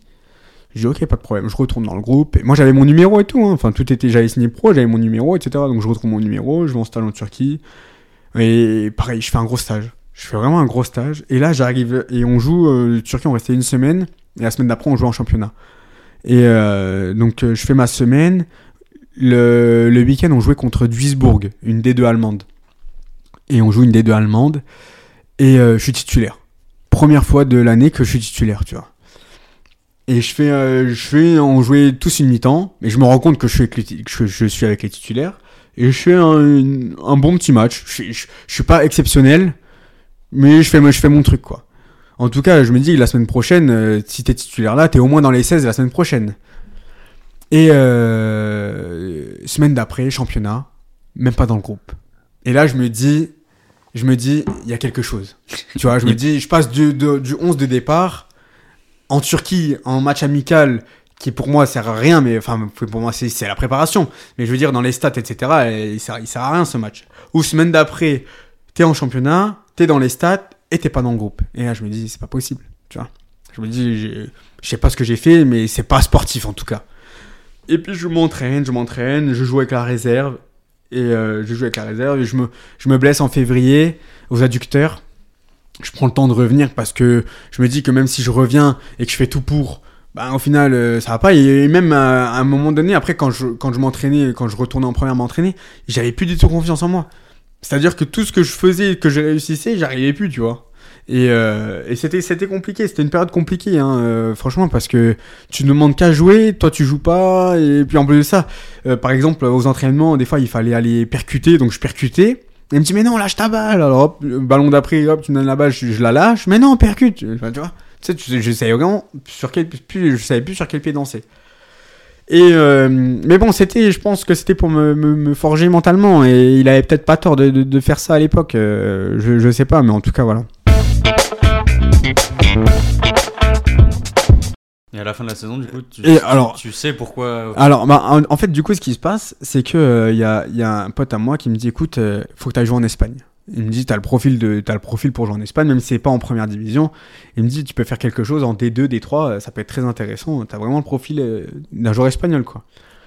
Et moi, je me dis, bah oui. Il me dit, écoute, je te présente mon, mon ancien agent. Et il va t'appeler, il a des pistes, il a des essais pour toi. Enfin, il peut avoir des essais pour toi dans des clubs, euh, style euh, Rayo Vallecano, Alcorcon, Retafe, etc. Et je dis, moi, écoute, tu donne-moi lui- donne-lui mon numéro, tu lui donnes ma, ma vidéo, et puis voilà, si ça se passe bien, il m'appelle ou pas. Et le soir même, je reçois un coup, un- enfin, une note vocale, il me semble, sur WhatsApp à l'époque, euh, de, de, de cet agent en question. Et il me dit, voilà, euh, écoute, euh, je peux avoir un essai pour toi, euh, par contre, c'est en avril, euh, et c'est à Retafe. Et j'ai dit, bah, moi, je, moi, j'ai moi, tu me proposes ça, sachant que je suis à la cave, ça fait, euh, fait 5-6 mois maintenant, je suis à la cave. Euh, bien sûr, tu vois. Bien sûr. Et je vais pas dire l'erreur que j'ai faite, mais peut-être que l'erreur que j'ai faite, c'est d'être parti. Parce que je pense que j'avais pas le niveau pour jouer en Liga, mais j'aurais pu, j'aurais pu avoir le niveau pour jouer en première division belge ou en deuxième division belge, tu vois. J'aurais pu avoir le niveau là. Mais pour la Liga, c'était peut-être un peu trop. Après, je sais pas. Hein. Demain, t'arrives dans. euh, après, je vais te raconter un peu mon, mon- mon périple à Retafe, mais, mais tu sais pas comment ça peut se passer. Mais à, l'instant T, je suis obligé d'accepter. Et, euh, et donc, j'arrive à. J'arrive à. Je me dis comment je vais faire? C'est en avril, je suis en pleine saison quand même malgré tout. Et même si je joue pas en première, il y a un championnat en réserve qu'on doit gagner pour le prestige en quelque sorte. Et, voilà. Et je me dis tant pis, je vais le voir et je lui dis clairement, je dis écoutez, j'arrête. Donc je, le- vais le voir dans son bureau, je lui dis euh, écoutez, euh, je, pars. Je pars la semaine prochaine, je vais en Espagne. Et alors là, il, se décompose, il me dit comment ça tu vas en Espagne, tu vas où? Il me dit tu vas nulle part. Donc du coup, euh, bon, je, lui- explique un petit peu pourquoi je veux partir. Discussion un peu houleuse, tendue. Et puis au final, il me dit bah écoute, c'est ton choix. C'est ton choix, je vais pas te retenir, tu veux partir, tu pars. Et je pars, euh, et donc voilà, je tu pars, résilies alors. je résilie mon contrat. Je résilie mon contrat, je pars à Retafe. Et euh, en, en- ouais, enfin aussi, ouais, je résilie, je sais. Oui, si je résilie, mais enfin c'était un peu. C'est risqué quand même, résilier pour juste un essai. Ouais, euh, ah ouais, totalement. Mais en fait, j'étais tellement. Et après, il faut savoir aussi qu'il y avait d'autres agents qui m'avaient contacté pour la Belgique, etc. Donc tu savais que tu Donc retrouverais voilà, en soi, je savais que j'étais rentré dans le milieu. Et même si c'était pas, même si j'allais pas retrouver une D2, j'étais confiant de retrouver une D3. Tu vois. Donc euh, j'étais confiant. J'étais confiant. Mais il fallait que je sorte un peu de, je vais pas dire de ce bourbier, mais que je sorte la tête de l'eau, quoi, tout simplement. Et, euh, donc j'arrive, euh, donc je résilie et je vais en Espagne. Et je vais en Espagne pour 10 jours d'essai. Et j'arrive là-bas et je fais, mon- je fais mon essai, ça se passe bien. À la fin, on fait un match contre la sélection espagnole U20. Il y avait des, il y avait des joueurs comme Llorente là qui joue à l'Atlético, euh, Mayoral, je sais pas si Borja tu Mayoral, ouais, euh, Real, c'est ça. Il y a Mayoral, qui a joué à Retafe ensuite. Exactement, exactement, ouais, exactement. Et euh, enfin, il y avait des, il y avait des bons petits joueurs quand même, quoi. Et puis pareil, je fais, je fais mon match, ça se passe plutôt bien. À la fin de mon essai, ils me disent, écoute, on te, on te fait signer un contrat. Et euh, donc moi, bah, super content, je signe, je signe mon, mon. Alors à l'époque, en fait, je signe pas, je signe pas pro euh, à Retafe. Je signe un espèce de, un espèce de contrat stagiaire pro. Mais en fait, ça a eu un problème, enfin pas un problème, c'est que vu que j'avais signé pro en Belgique, j'étais obligé de signer pro en Espagne. Sinon, il fallait que je repasse amateur. Mais je pouvais pas repasser amateur. Donc du coup, par la force des choses, j'ai signé pro à Retafe. Voilà, j'ai signé un contrat pro à Re- à Retafe d'un an. Et euh, donc je me dis, ouais, bah top quoi. Et puis en plus de ça, euh, Retafe, c'est banlieue sud de Madrid. Donc tu arrives dans une super ville, euh, il fait beau, il fait chaud, et puis surtout ça, ça respire le football. T'allumes la télé, c'est H24, c'est le jour sur 7 du football. Euh, et Madrid, t'as Real Madrid, Atlético, Alcorcon, Leganés, euh, Rayo Vallecano, Retafe, c'est football l'Espagne, c'est le football. Et j'arrive là-bas, je fais ma préparation, du coup on reprend euh, début juillet je fais en temps je fais tout l'administratif je trouve mon appartement euh, je me déclare euh, à, à, la mairie euh, enfin comme quoi résident espagnol etc etc je fais tout ce qu'il faut dans, dans, dans en temps en heure et je reprends je reprends la, la prépa avec avec Reta Febe du coup. C'était Reta Febe. Et qui était en Segunda Division en Segunda B Division. C'était donc voilà c'est la troisième division. Et au bout de deux semaines de prépa, en fait, euh, je me blesse au quadriceps, blessure musculaire. J'ai une déchirure euh, de 4 cm euh, au quadriceps gauche. Ouais, gauche. Et bah, je suis jamais revenu, en fait. En fait, c'est simple. Je me blesse, donc mi-juillet. Donc on se dit une déchirure, c'est rien de, c'est rien de, de, fou, quoi. Mais le problème, c'est que mon corps n'a jamais su récupérer de ça et en fait, ça a toujours compensé ailleurs. C'est-à-dire que je reviens à peu près, euh, je me blesse mi-juillet, je dois faire mon, mon premier match mi-septembre. Euh, ou pareil, je rentre en jeu parce que j'ai, faut que je revienne quoi. Je rentre en jeu, je fais deux trois entrées, je me blesse au quadriceps droit. Euh, pareil, pour une pour une période pour une enfin pour une assez longue période je reviens deux mois après enfin en fait j'enchaîne que ça j'enchaîne que blessure sur blessure. Alors, est-ce qu'on m'a acheté un sort? Est-ce que je sais pas? Mais en tout cas, euh, c'est, c'est, j'arrive pas à me sortir de ça. Et j'arrive, euh, bilan euh, des six mois, des six premiers mois de juillet à décembre, j'ai fait, je fais 5, cinq matchs. Mais 5 matchs pour, pour 150 minutes, tu vois. Donc, c'est le néant, quoi. C'est rien du tout. T'as joué contre des grosses équipes quand même Et ouais, en plus à l'époque, bah, on jouait avec ouais, réserve du Real. Je joue, en plus, je rentre. C'était Zidane à l'époque. C'était Zidane, le coach. Là, pareil, il y a des bons joueurs. Euh, Odegaard, euh, euh Mariano Diaz, euh, Enzo Zidane, Lucas Zidane. Euh, enfin, des, voilà, des, des, bons joueurs. Et après, il y avait d'autres réserves. Après, c'était des, des clubs locaux. Oui, c'est pas, région, là. C'est pas région. Par exemple, il y avait des clubs comme Toledo, Guadalajara, etc. C'est des clubs de, de voilà, là-bas. Euh, mais par exemple, en réserve, il y avait la réserve, que je te dise pas de bêtises, bah, de l'Atletico. Il y avait réserve de l'Atletico, réserve du Real, réserve de Celta Vigo, et euh, une autre qui était très costaud, c'était laquelle? Sociedad. Ah, c'était très très costaud, Sociedad. Et euh, il t'a parlé, Zizou, un petit peu? Et ben à la fin, moi, je, ben, à la fin, du coup, ben pareil. Alors contre le Real Madrid, du coup, je me dis, moi, j'ai un objectif, c'est de rentrer et de gagner. En plus, on, on gagne. C'est un, un, ami à moi, il m'est doublé, Wanderson. D'ailleurs, c'est le maillot, c'est à lui. Et euh, honnêtement, c'était un super joueur. Là maintenant, il joue, au Brésil, mais il, joue aussi à l'international, SC International, gros gros club brésilien. Et il a éteint clairement le, Real. Et ben après ça, il est parti à Salzbourg. Il a fait la Ligue des Champions avec Krasnodar et c'est un, 94 comme moi. C'est super joueur, vraiment très très fort. Et, euh, à la fin, du coup, je me dis, bah, je me dépêche de prendre ma douche, comme ça, je vais vite demander une photo à Zidane, tu vois. Et j'arrive, euh, j'arrive pour euh, pour demander la photo avec Zidane. Il sort une première fois des vestiaires et je lui dis excusez-moi monsieur, c'est possible de prendre une photo avec vous s'il vous plaît? Et il me dit attends deux secondes, attends deux secondes.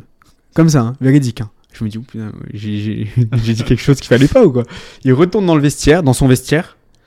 Il ressort. Donc il retourne franchement 10 secondes. Hein. Il ressort, il passe devant moi et puis il continue comme ça. Je lui dis excusez-moi monsieur.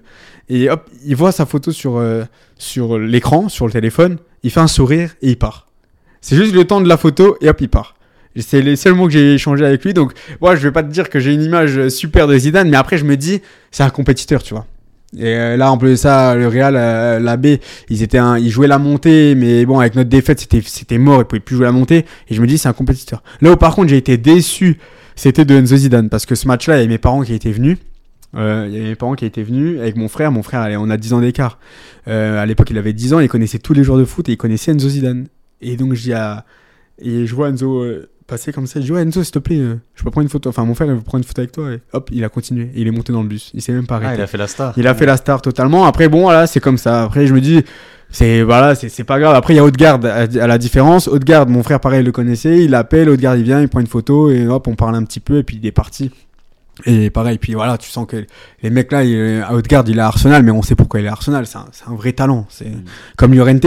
Autant techniquement, c'était pas la folie, mais les mecs, ils te récupèrent 50 euh, ballons par match. sur les 50, il va t'en perdre 3. Alors c'est sûr qu'il fait pas des il fait pas des trucs de fou hein. Mais quand t'as un mec qui te récupère 50 ballons et qui t'en perd 3 au milieu de terrain, ben, tu le fais signer tout de suite, tu vois. Et tu vois que c'est un top player. Et du coup, voilà. Et en fait, ce qui a été très bizarre à Retafe, c'est que euh, leur politique. Moi, je m'entraînais avec la B, mais quand je revenais de blessure, je m'entraînais tout de suite en première.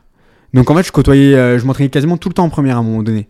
Euh, et puis à l'époque, en première, bah, tu avais des Sarabia, Pedro Leon qui était sorti du Real Madrid, euh, Emi Bondia qui à l'heure actuelle est à Aston Villa. Ouais. Euh, enfin, des, des- enfin, voilà, c'est Sarabia aussi, d'ailleurs, il sortait du Real. euh. Ouais, Sarabia sortait du Real aussi. Sarabia sortait du Real. Ah, Après, Retafe, c'est un peu la poubelle du Real. Il y a beaucoup de joueurs du Real. Ah ouais. C'est la même C'est la ville. même ville, c'est souvent des prêts, c'est peut-être un aussi. partenariat, je sais pas. Mais ouais, c'est plus facile. Tu vois, tu changes pas leur mode de vie. euh, voilà, euh, Alvaro Medran, je sais pas si t'as connu. Ouais. Pareil, il était prêté là-bas, très bon joueur. Là, maintenant, je sais pas du tout où il est. Mais à l'époque. qu'il joue en, je crois qu'il joue en Arabie Saoudite justement. Ah ouais? Il a fait MLS aussi. Et je crois, Ah oui, il a fait MLS, et ouais. je crois qu'il a signé en. Ah ben, ouais. Là, c'est pour le projet sportif. Et, euh, et, et après, il y avait des mecs comme Mehdi Lassen. Mehdi Lassen, il a fait Coupe du Monde. Et puis, Mehdi, en plus, en plus, est un super joueur, c'est un super mec. Et c'était très, très, très, très fort. Mehdi, très, très fort. Honnêtement, euh, juste, je le regardais jouer, j'apprenais. Il y avait des coachs qui, qui, pouvaient me parler pendant 15 ans. Ils m'auraient rien appris, mais lui, je le regardais jouer lui, j'apprenais, tu vois. Pourtant, c'était pas le même poste. hein. Moi, j'étais plus euh, sur les côtés, offensifs. Euh, lui, il était en 6 pur, mais c'était incroyable. Et, euh, et après ça, je me suis fait des, des- des super potes. Ben, à l'heure actuelle, il y a un pote à moi qui joue en Arabie Saoudite. Euh, qui- Cristiano. Karim, ouais, ouais. Non, Karim Yoda. Euh, un phénomène. Mais après, malheureusement, il s'est blessé. Mais, mais super joueur. Vraiment très, très fort. De toute façon, c'est simple. Arriver à ce niveau-là, il y a que des très bons joueurs. Ouais, il y a que des mecs Il y a forts. quelques joueurs où tu dis mais bon pourquoi il est là euh, mais bon après tu sais pourquoi il est là c'est parce que le mec il travaille deux fois plus que les autres le mec il, son hygiène de vie elle est irréprochable et il est là il a peut-être pas les mêmes qualités que certains mais en termes de travail c'est le double il n'y a pas de secret à un moment donné dans le football moi quand on me dit oui euh, euh, peut-être que j'aurais dû ou euh, j'ai pas eu de chance non à un moment donné la chance il faut la provoquer et il n'y a pas de secret c'est le travail t'as des mecs comme euh, je vais dire Signorino en termes de qualité c'est pas la folie mais le mec, il travaille plus que tout le monde. Son, son hygiène de vie, elle est irréprochable. Il Et était à Retafe il quand était à- Non, non, il était pas Ah. à Retafe. Mais lui, il a fait les mêmes clubs que moi. Il a fait Metz, Reims et Retafe. Ouais, J'aurais pu Et, le mettre dans l'intro, c'est vrai. ouais, tu vois. Mais c'est des mecs, ils- en termes de qualité, après, ça courait comme pas possible, tu vois. Mais, mais c'est sûr que tu vas lui demander de faire, de faire 50 jongles. Je sais même pas s'il si, s'il va les faire. Mais à côté de ça, va faire, son, va faire ce qu'il fait à la, en muscu, va faire ce qu'il fait, euh, même va faire les efforts qu'il fait sur un terrain. Tu, tu, tu, personne ne tient. C'était professionnel du début à la fin, tu vois. Et c'est pour ça, à un moment donné, si tu veux réussir, je vais pas dire que tu peux, mais c'est le travail, quoi. Voilà.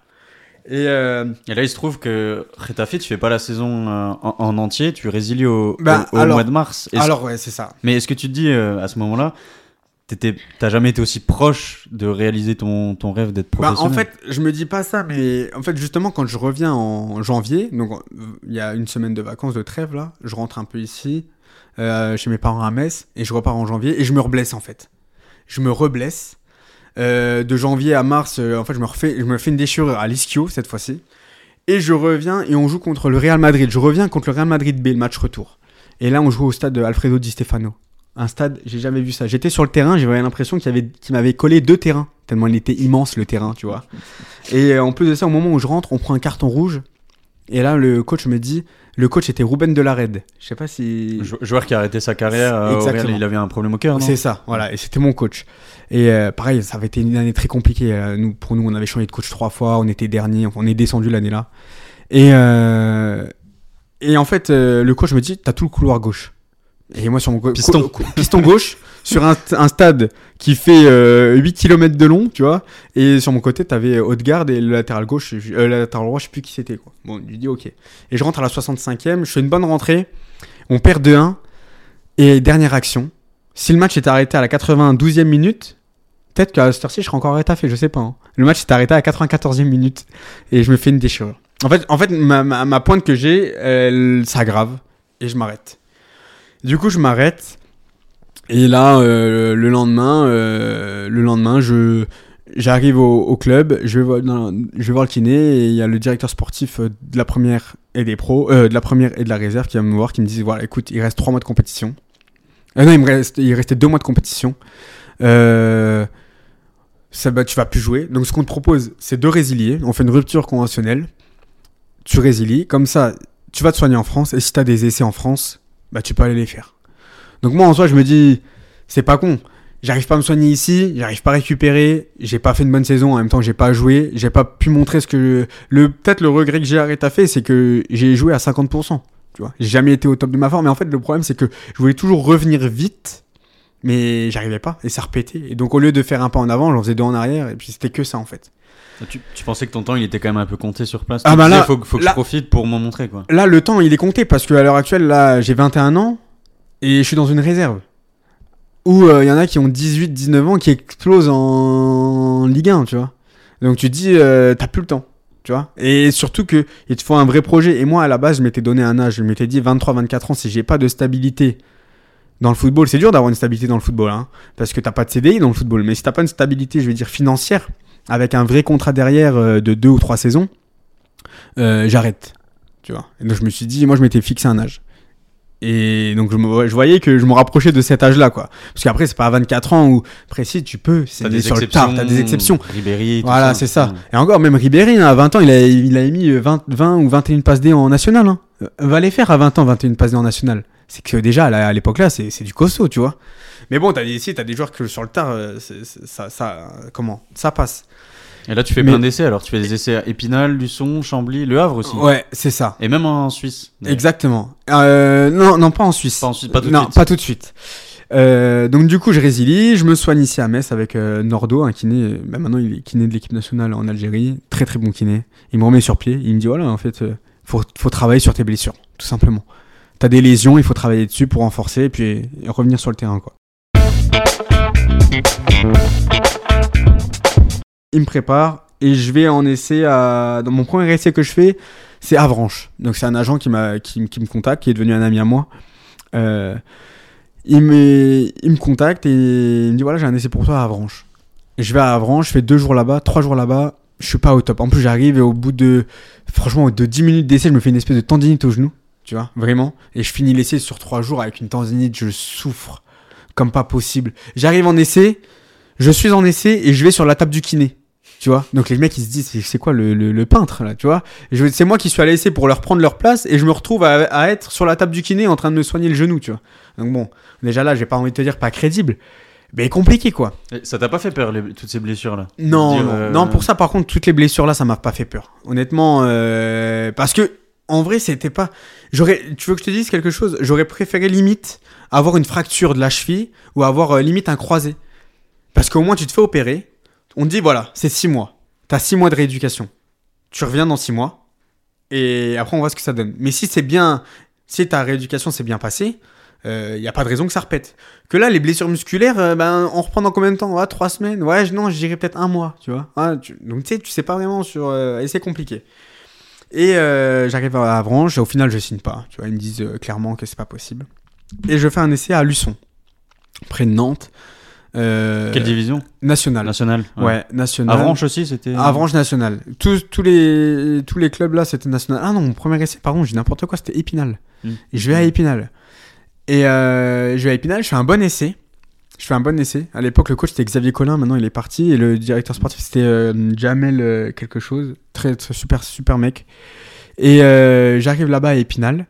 Et en fait, je fais un bon essai. Ça se passe bien, mais le problème c'est qu'Épinal, ils étaient déjà un peu en problème euh, financier. Ils savaient pas s'ils allaient pouvoir continuer avec la DNCG, s'ils allaient continuer en, national ou descendre en CFA. Enfin, c'était un peu compliqué. Et moi, le truc, c'est que vu que j'ai signé pro à Retafe, je serais obligé de signer un fédéral en France. Je peux pas signer un amateur. Parce que bah, c'est la loi qui veut ça. Pour signer un, un amateur, il faut attendre novembre. Mais moi, euh, je vais pas attendre novembre, tu vois. Et donc, du coup, ils étaient obligés de me mettre fédéral.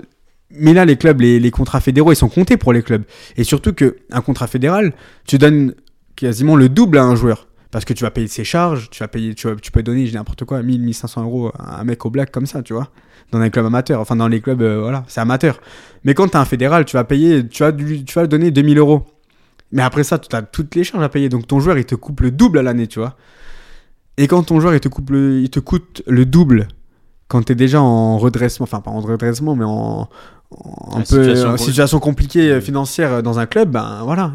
Et, donc du coup, moi, je sors d'une saison blanche à Rétafé, je sors d'une saison limite blanche, pas blanche, mais enfin si limite blanche en Belgique, et je sors d'une année d'amateur. Donc moi, c'est compliqué, tu vois. C'est compliqué.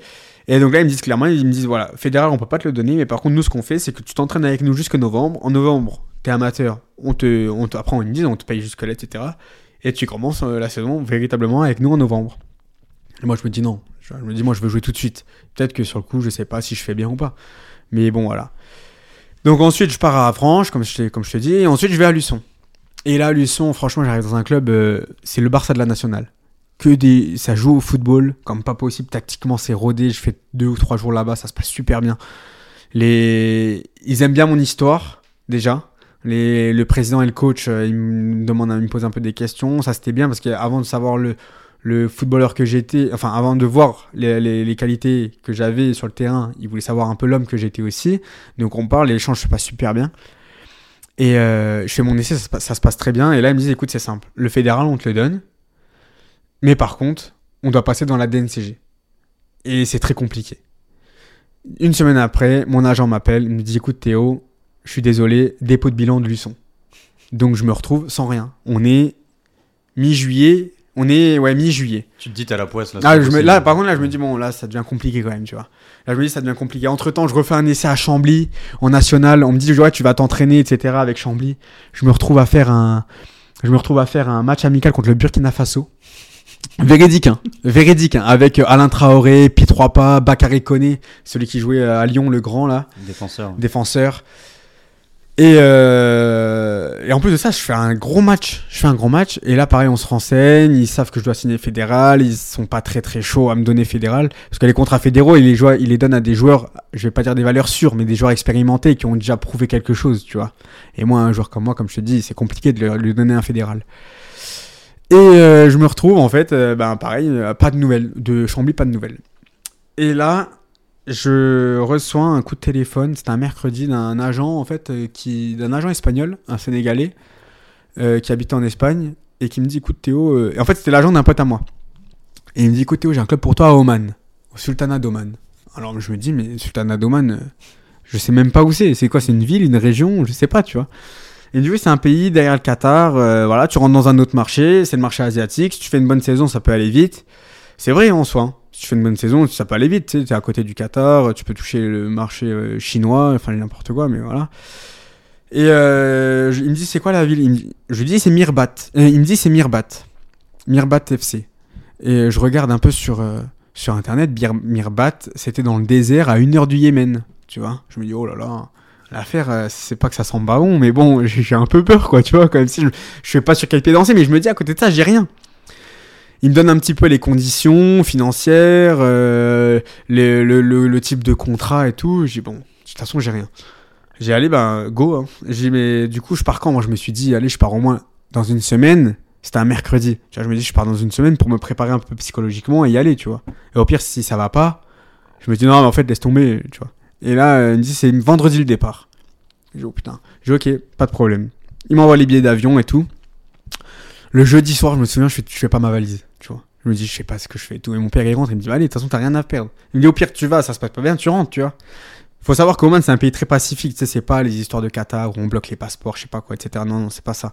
Puis même maintenant, au Qatar, il y a plus vraiment ça, mais bon. Et, euh, et voilà. Et donc, du coup, euh, j'y allais, je pars. Et puis je pars, je prends l'avion à Paris, Paris, Paris Oman quoi. Je fais une, escale au Qatar, Qatar Oman et voilà. J'arrive là-bas à 4h du matin et là je me dis j'ai un truc qui me fait peur, c'est que je me dis est-ce qu'on va venir me chercher à l'aéroport, tu vois? Je me dis peut-être on va pas venir me chercher à l'aéroport, tu sais. Et euh, j'arrive à l'aéroport et là, j'arrive là-bas et euh, tu sais, normalement, ils mettent des noms sur les pancartes. Et moi, il m'a pas mis un nom, il m'a mis ma tête en gros, comme ça. comme s'il était wanted, tu vois. En gros, ben, je dis, oui, là, c'est moi, là. Je dis, là, c'est moi, tu vois. Et donc, les mecs, ils viennent me récupérer. Et la chance que j'ai, c'est que quand j'arrive à, Oman, euh, le coach adjoint, non, le, ouais, le coach adjoint, c'est un Marocain qui parle français. Et le coach des gardiens, c'est un Tunisien qui parle français. Et en fait, on est dans le même avion.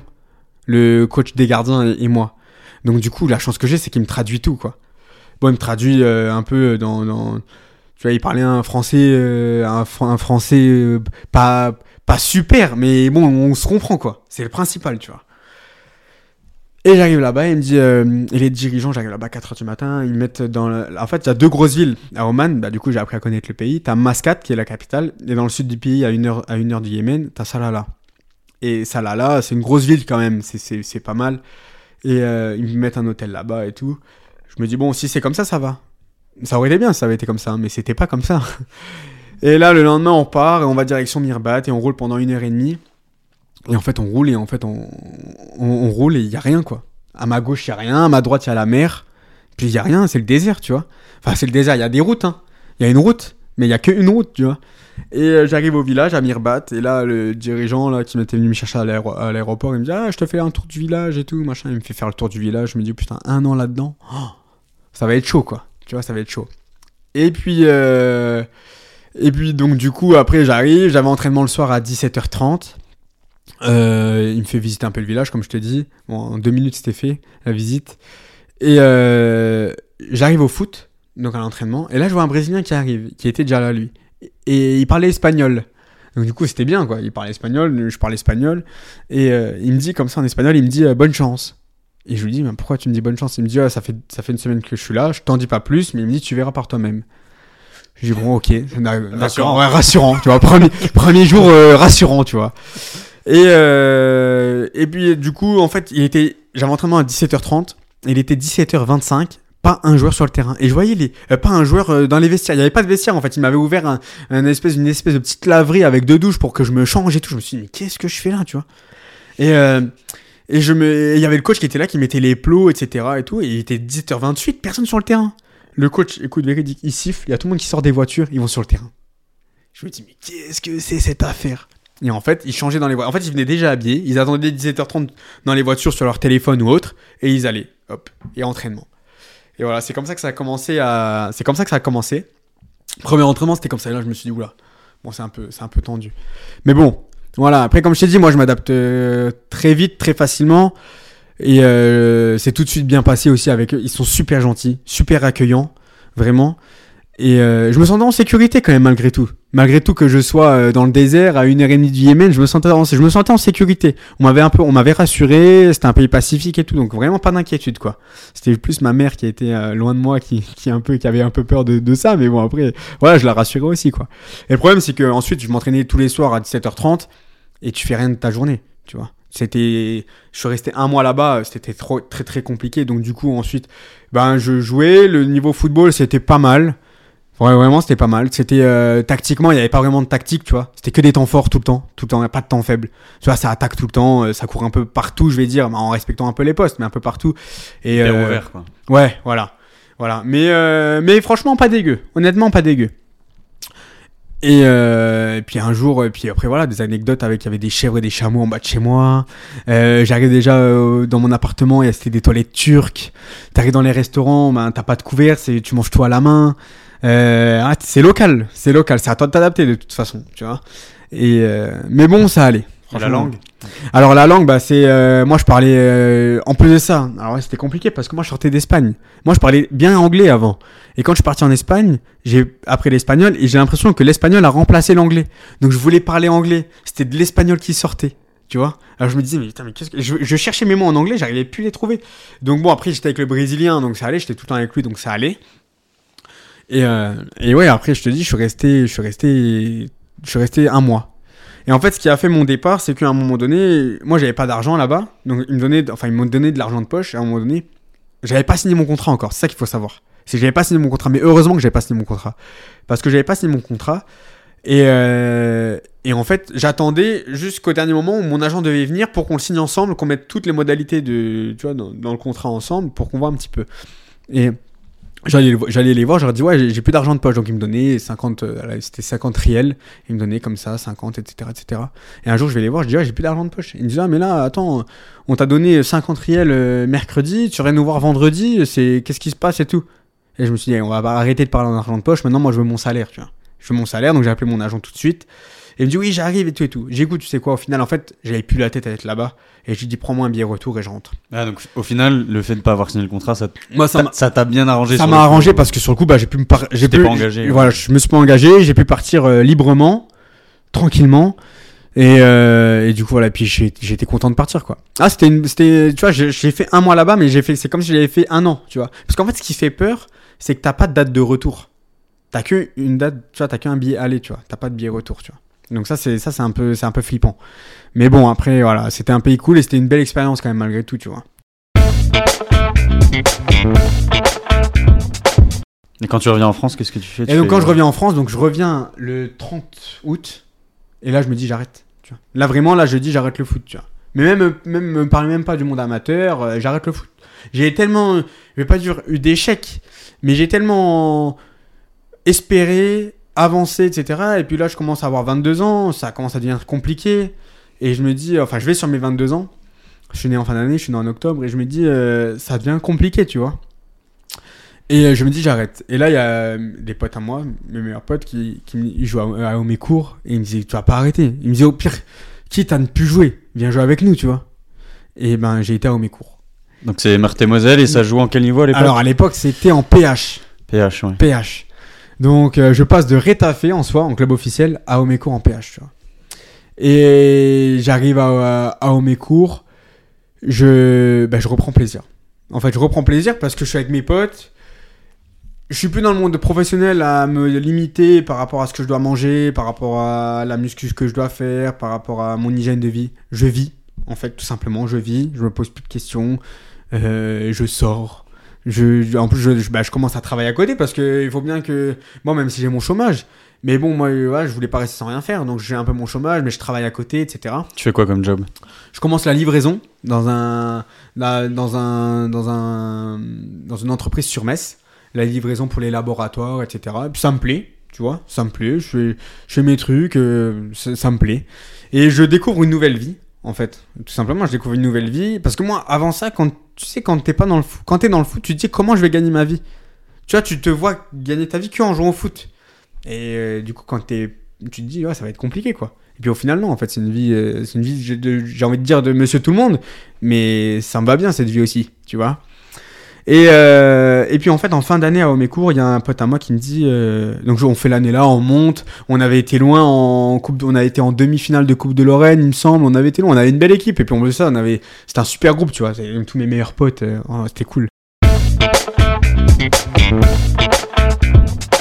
Et on arrive en, on arrive fin d'année, fin de saison, et il y a un pote à moi qui me dit, écoute, j'ai un club pour toi si tu vas en Suisse, et ça peut être double projet. Il peut te trouver du travail, et en même temps, euh, et en même temps, euh, t'es en quatrième division, donc c'est intéressant, quoi. J'ai allé go. Je vais là-bas, ça se passe bien, pareil, ça se passe bien, mais il me trouve pas de travail.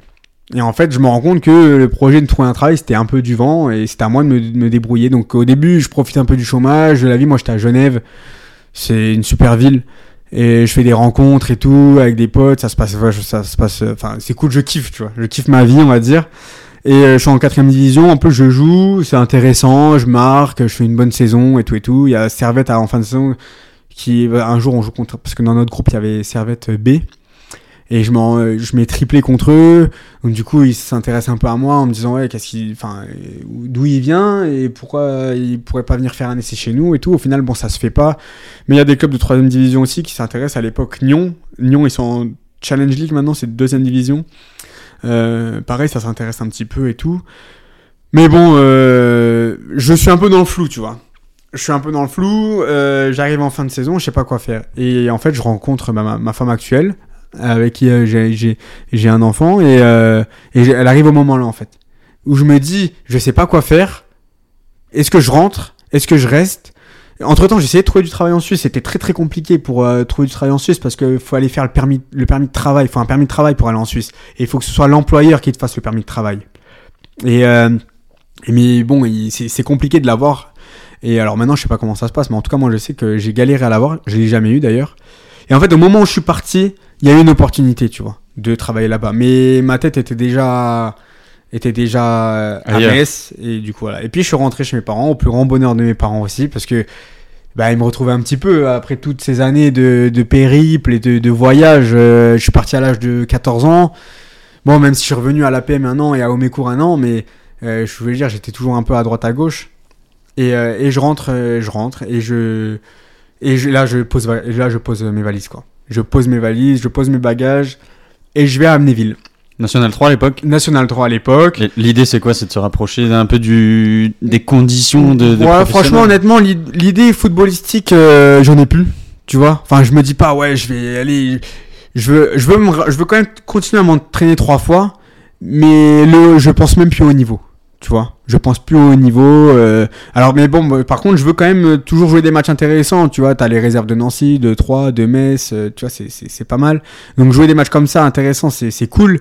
Mais je me dis pas, je me projette plus. En gros, allez, si je fais une bonne saison, peut-être que je peux avoir un essai quelque part, tu vois, ou peut-être que je peux partir. Après, attention, hein, j'aurais très bien pu partir parce que même avec le, le CV entre guillemets que que j'ai que j'avais, j'aurais très bien pu me présenter à un pays de l'est, tu vois.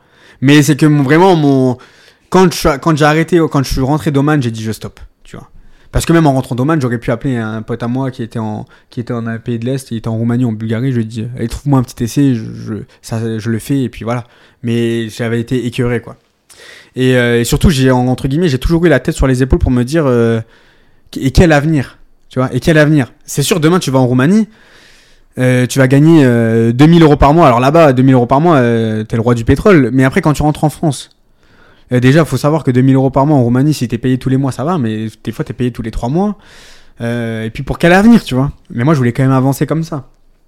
Et, euh, puis du coup, c'est pour ça que j'ai- arrêté. Quand je suis rentré à Amnéville, je me suis dit, jouer encore à un niveau correct. Et en fait, je m'étais pas rendu compte aussi du niveau de la N3, euh, qui est un très bon niveau. Tu vois, je me suis dit, ouais, c'est un petit niveau, c'est correct, c'est c'est pas mal, il y a des réserves pro et tout. Ah, j'étais vachement surpris. hein. Il y a des très bons joueurs. Euh, on avait un bon groupe, un groupe de potes euh, vraiment à Amnéville euh, au top. Vraiment, c'était c'était vraiment bien que des mecs en plus que des jeunes enfin que des jeunes ouais des mecs de ma génération plus ou moins. On avait un, un bon coach qui s'entendait bien avec tout le monde c'était Titi Léonard qui est à Mani. Et puis voilà on avait un bon groupe. Mehdi Boncoeur euh, Belkacem Poinsignon Pigna Chicou enfin voilà j'en oublie hein, Nika Borgé etc mais c'était c'était cool. On a on a vraiment passé une bonne saison. Et l'année d'après en fait j'ai eu un projet d'aller au Luxembourg à Monderkange pour un double projet justement foot et travail. Là, ils me proposaient un travail et j'étais à Monderkange en deuxième division. Et là, par contre, ça a été le cas. Quoi. Ils m'ont trouvé un travail. J'ai fait, euh, j'ai commencé un PH au Luxembourg. Pareil, très bon club, club familial, mais très bien, bonne ambiance et tout. Et j'ai fait euh, un an. Il y a eu le Covid, première année du Covid. Ça s'est arrêté vers mars-avril. Entre temps, moi, j'allais être papa en novembre. Donc je me suis dit j'arrête, mais eux ils m'ont poussé à continuer, donc j'ai continué, j'ai reprolongé un an à Monderkange et il y a eu le Covid qui a arrêté la saison en novembre. Donc euh, quand l'arrivée, quand j'ai eu l'arrivée de mon fils, en fait euh, le Covid est arrivé, et ben et puis on n'a plus jamais repris et ça m'allait très bien. Et c'était pour me dire en gros allez hop maintenant rapproche-toi et t'as une vie de famille à, à t'occuper et à commencer quoi, tout simplement. Et du coup euh, et puis ça m'allait très bien comme ça. Et je me suis rapproché de Agondange. Voilà, un pote à moi, euh, Thibaut qui m'a dit euh, qui me dit écoute ben viens à Gondange écoute euh, c'est une bonne ambiance t'es à côté de la maison tu viens tu joues tu t'entraînes deux fois par semaine et puis et puis voilà et puis ça va bien se passer et on retrouve un peu plaisir quoi.